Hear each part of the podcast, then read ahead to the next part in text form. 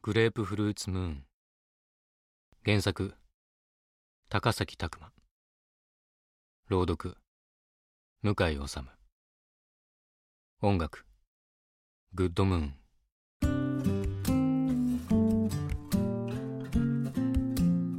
頬を風が撫でた。少し肌寒かった。僕は街に立っていた。まだ朝が早すぎて辺りには薄いガスが漂っていた。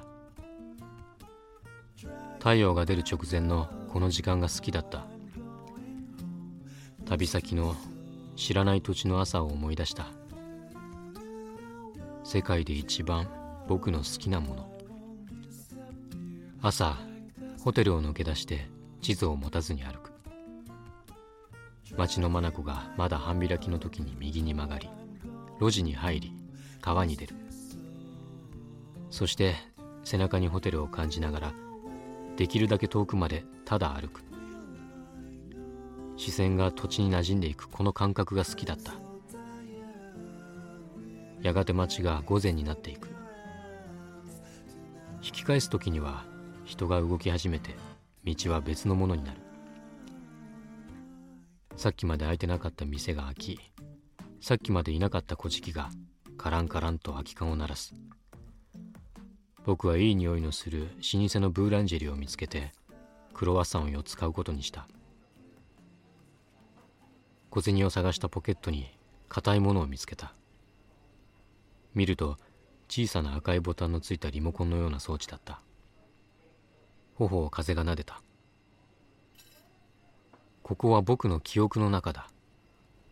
全てを思い出した。僕はあの少年に注射を肩に打たれた。筋肉注射ってやつは本当に鈍感なやつで無神経に痛みを連れてくる。そう思っている間に全ての意識が曖昧になった。それは子供の頃の自然な眠気に近かった。なんだかずるっと眠りに引きずり込まれるような。少年は僕にこいつを握らせた。決めるのは君だ。確かそう言っていた。このボタンを押せば僕はいつでも現実に戻れる。つまりこれは現実の意識を持って夢の中にいるということだ。それは理想の世界に違いなかった。戻っても戻らなくてもいい。決めるのは僕だ。僕は独り言を言ってみた。買うの買わないの。レジの女性がしびれを切らせていった。彼女は僕の夢の中の登場人物のくせに僕に対して何の敬意も抱かず不機嫌に顎で催促してきた。僕はここで特別扱いはされないようだ。僕の記憶が再構成した世界は僕を王様にもしないし富豪にもしないで僕を僕のままここに置いたらしい。クロワッサンを買って店を出た。油の少し染みた紙の袋に鼻を突っ込んでバターの効いた香ばしい匂いを嗅いだ。これのどこが夢なんだ？借りたばかりのマンション。近くにお気に入りのカフェがある。そこでミルクの少ないラテを2つテイクアウトした。古いマンションの4階の角を僕たちは新居に決めた。昨日届いた荷物はそのまま乱暴に至る所に無秩序に置かれたまま。昨日飲んだワインが転がっている。奥の窓が開いている。最初につけたきなりのカーテンが気持ちよさそうに大きな風を部屋に一つ入れた。白い足が二つソファーの上に見えた。おはよう。まだ早すぎる。目をつぶったまま寸気が言った。僕は床にクロワッサンとラテを置いて寸気の唇に柔らかいキスをした。そしてもう一度今度は少し長くした。どうしたの？彼女がそう言うまで自分が泣いていることに気がつかなかった。僕がなくした全てがそこにあるんだから当然だろう。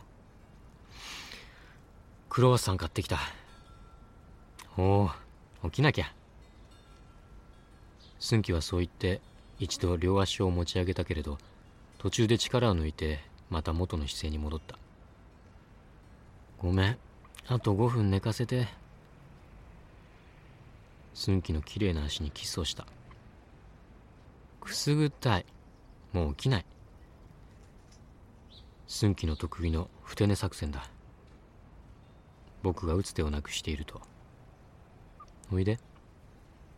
二度寝最高だよ。と自分の横に来るように少しブランケットを持ち上げた。僕は寸気を抱き枕のようにしてしがみついた。そしていつの間にか眠ってしまった。ラテに後ろ髪を引かれながら。目が覚めるとソファーに寸気はいなかった。荷物が部屋のひとところに全て寄せられていた。ねえいいこと思いついたの？ん？何？ここの壁を水色に塗り直すの？荷物と反対側の壁の前で寸喜が両手を広げた。水色？この写真みたいにしたくて。寸喜の見せた写真はどこかの古いホテルのようだった。そして気がつくと壁際の床にはシートがすでに貼られていてそこにペンキがあった。お願いします。僕はデザインとか色彩とかのセンスに全く自信がなかったし壁の色が何色でも構わなかった。それに寸喜が喜べばそれでよかった。もともと器用な方だったからムラのない僕の仕事に寸喜は大満足だった。昔の家の壁の色なの。へえ。それしか覚えてないんだけど。僕は何て言えばいいかわからなくてただペンキを塗り続けた。水色の家で僕らは何度も抱き合った。寸喜は一度しかセックスのできない体だったけれどその分僕たちは2人だけのセックスの仕方を作り上げた。彼女の手や口は僕を十分幸福にしてくれたし僕は僕の全身を使って彼女をどれだけ大切に思っているか丁寧に表現した。僕たちはずっとそう過ごすものだと思っていた。3週間くらい経った頃小さな事件が起きた。その赤いボタンは何？何でもないよ。いつもどうして持ってるの？何でもないって気にしなくていいよ。じゃあ押してみて。それはできない。なんで？寸喜の目は少し怒りを含んでいた。逆の立場だったら同じ顔するだろう。得体の知れないボタンをいつも持ち歩く恋人。気にならない方がおかしい。このまま黙っておくわけにはいかないと思った。そして僕はここにいる理由を全て話した。いや全ては話せなかった。夢の中僕の記憶の中の世界だということだけを話した。なんで現実の私と暮らしていないの？寸喜は頭がいい。その質問にどう答えるべきか海に落とした鍵を探す気分だった。なんで？寸喜は自分が死んだことをもう知っていた。僕がいくつかの誘導尋問に引っかかった末に意を決して全てを告げた時そんなに驚いた顔をしなかったから多分そうだったんだろう。そうじゃなかったら私たちが離れるはずがないもの。僕は喜んでいいのかわからなかった。彼女はそれから普通にコーヒーを入れて窓を開けてベランダに椅子を出して遠のく空を眺めた。二口コーヒーを飲んでから僕の方を見た。しばらく見ていた。僕はその表情から彼女の感情を読み取ることができなかった。そして申し訳ない気持ちで胸がいっぱいになった。キスして。彼女がそう言ってコーヒーを下に置いた。僕はどういう気持ちでしたらいいかわからなくて動けなかった。ごめんね。謝ることじゃないわ。よく考えたら人間なんてみんなそんなものかもしれないじゃない。ごめん。寸気の言葉が全部独り言みたいに聞こえた。私たちはみんな誰かの頭の中の登場人物なのかもね。私の中にいるあなたが私にとってのあなた。そんなものかもしれないわ。僕はただ黙っていた。寸気が動かない僕を見つめるのをやめてコーヒーを手に取った。世界は自分が中心でしかないってこと。寸気はその後しばらく黙ってコーヒーを飲んだ。おかわり作ってくれる？彼女は自分が僕の記憶の中の存在であることを普通に理解してそしてそれ以上深く考えることをやめたみたいだった。そしてそれは僕を少し楽にした。それから僕はボタンを持ち歩くことをやめた。ボタンを押さずに記憶の中にとどまった人がいるらしい。自分もそうするつもりだった。寸気とはそれ以降ボタンの話をすることはなかった。ある日彼女が海にピクニックに行きたいと言い出した。僕は海にピクニックって言葉が変だと笑った。でも行きたいの。寸気はいつになく強く甘えるように言った。海に僕らは列車で向かった。3泊4日の長旅でその寝台列車は快適じゃなさをセールスポイントにして復活した特別なものだった。僕らは進化し続ける快適さに包まれて生活をしている。そのことが時々退屈させる。それがこういうものを生む。皮肉なものだ。復活したのはインドと言われていた国の寝台列車だった。ガラムマサラの匂いが至る所に染み込んでいた。完璧な再現がなされているでしょうと車掌が自慢げに僕らに語った。元を知らない僕たちにはただ不思議な匂いでしかなかったけれど。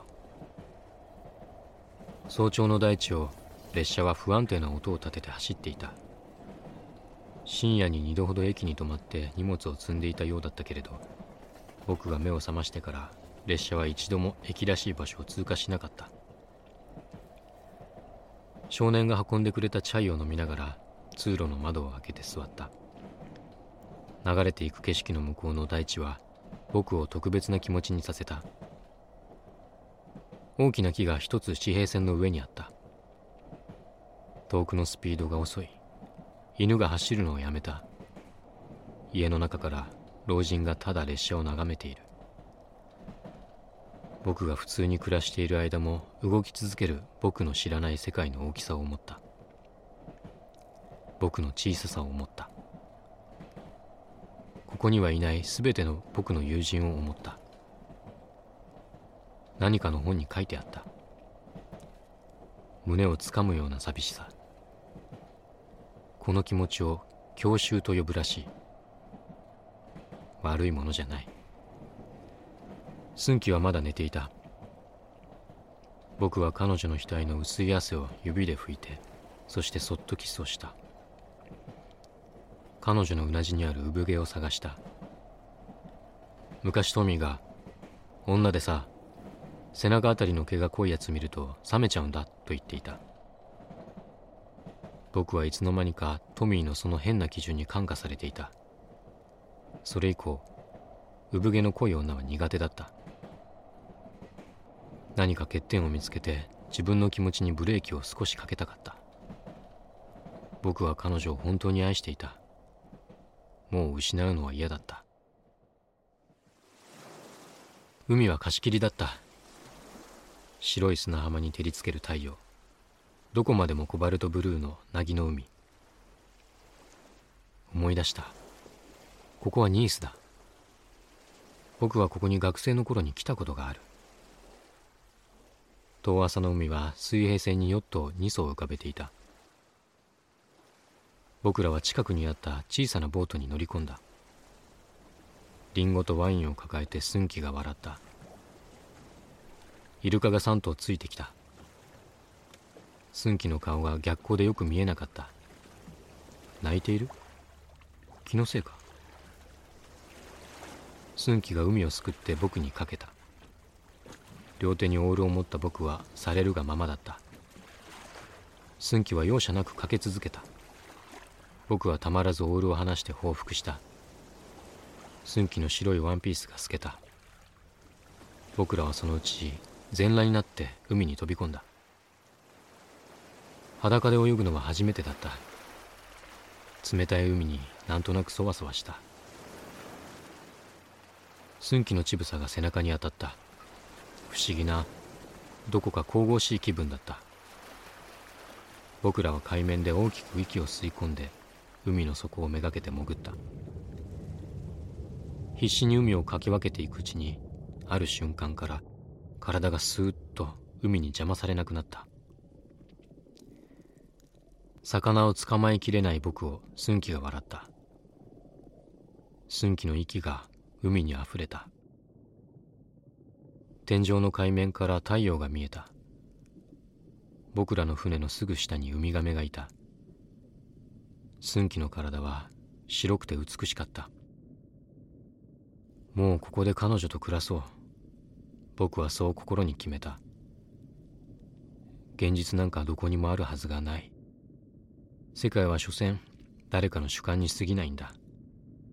そう決めた途端胸の中にあった重さが抜けた。体が分かりやすく軽くなった。今度の寸気の誕生日に僕はプロポーズをする。そしてそこで永遠に一緒にいることを誓う。そう決めた。寸気の喜ぶ顔を持った。海の底は心をクリアにした。家に戻ってから僕らはバカみたいに眠った。帰りの寝台列車もほとんどずっと眠っていたのに。真っ白なシーツに裸でくるまって彼女の背中に顔を詰めて僕はずっと眠り続けた。いや眠っていたのは僕だけだった。目を開けると寸気が椅子に座ってコーヒーを飲みながら僕のことをじっと見ていた。その目は真っ赤に充血していた。手にはあのボタンが握られていた。そして僕を見てこう言った「ありがとう」彼女がゆっくりボタンを押したのが見えた。起き上がろうと必死に力を入れた。体のどこにも力が入らなかった。目をつぶると全てが終わってしまいそうで必死に寸気を見つめ続けた。寸気が立ち上がって僕の方にキスをした。ありがとう。私はずっとあなたの中にいるわ。だからあなたはあなたはちゃんと生きて。僕の目から涙がポロポロこぼれた。寸気の目から涙がポロポロこぼれていた。他の人を好きになってもいいからね。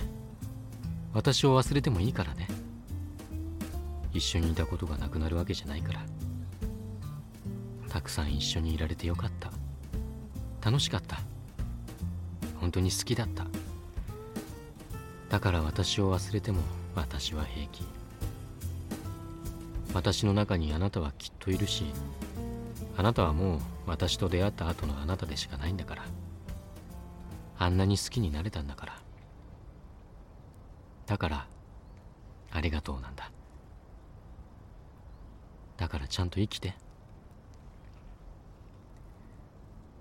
僕の目から涙がポロポロこぼれた。寸気の目から涙がポロポロこぼれていた。僕はありったけの力を込めて唇を動かした。愛してる。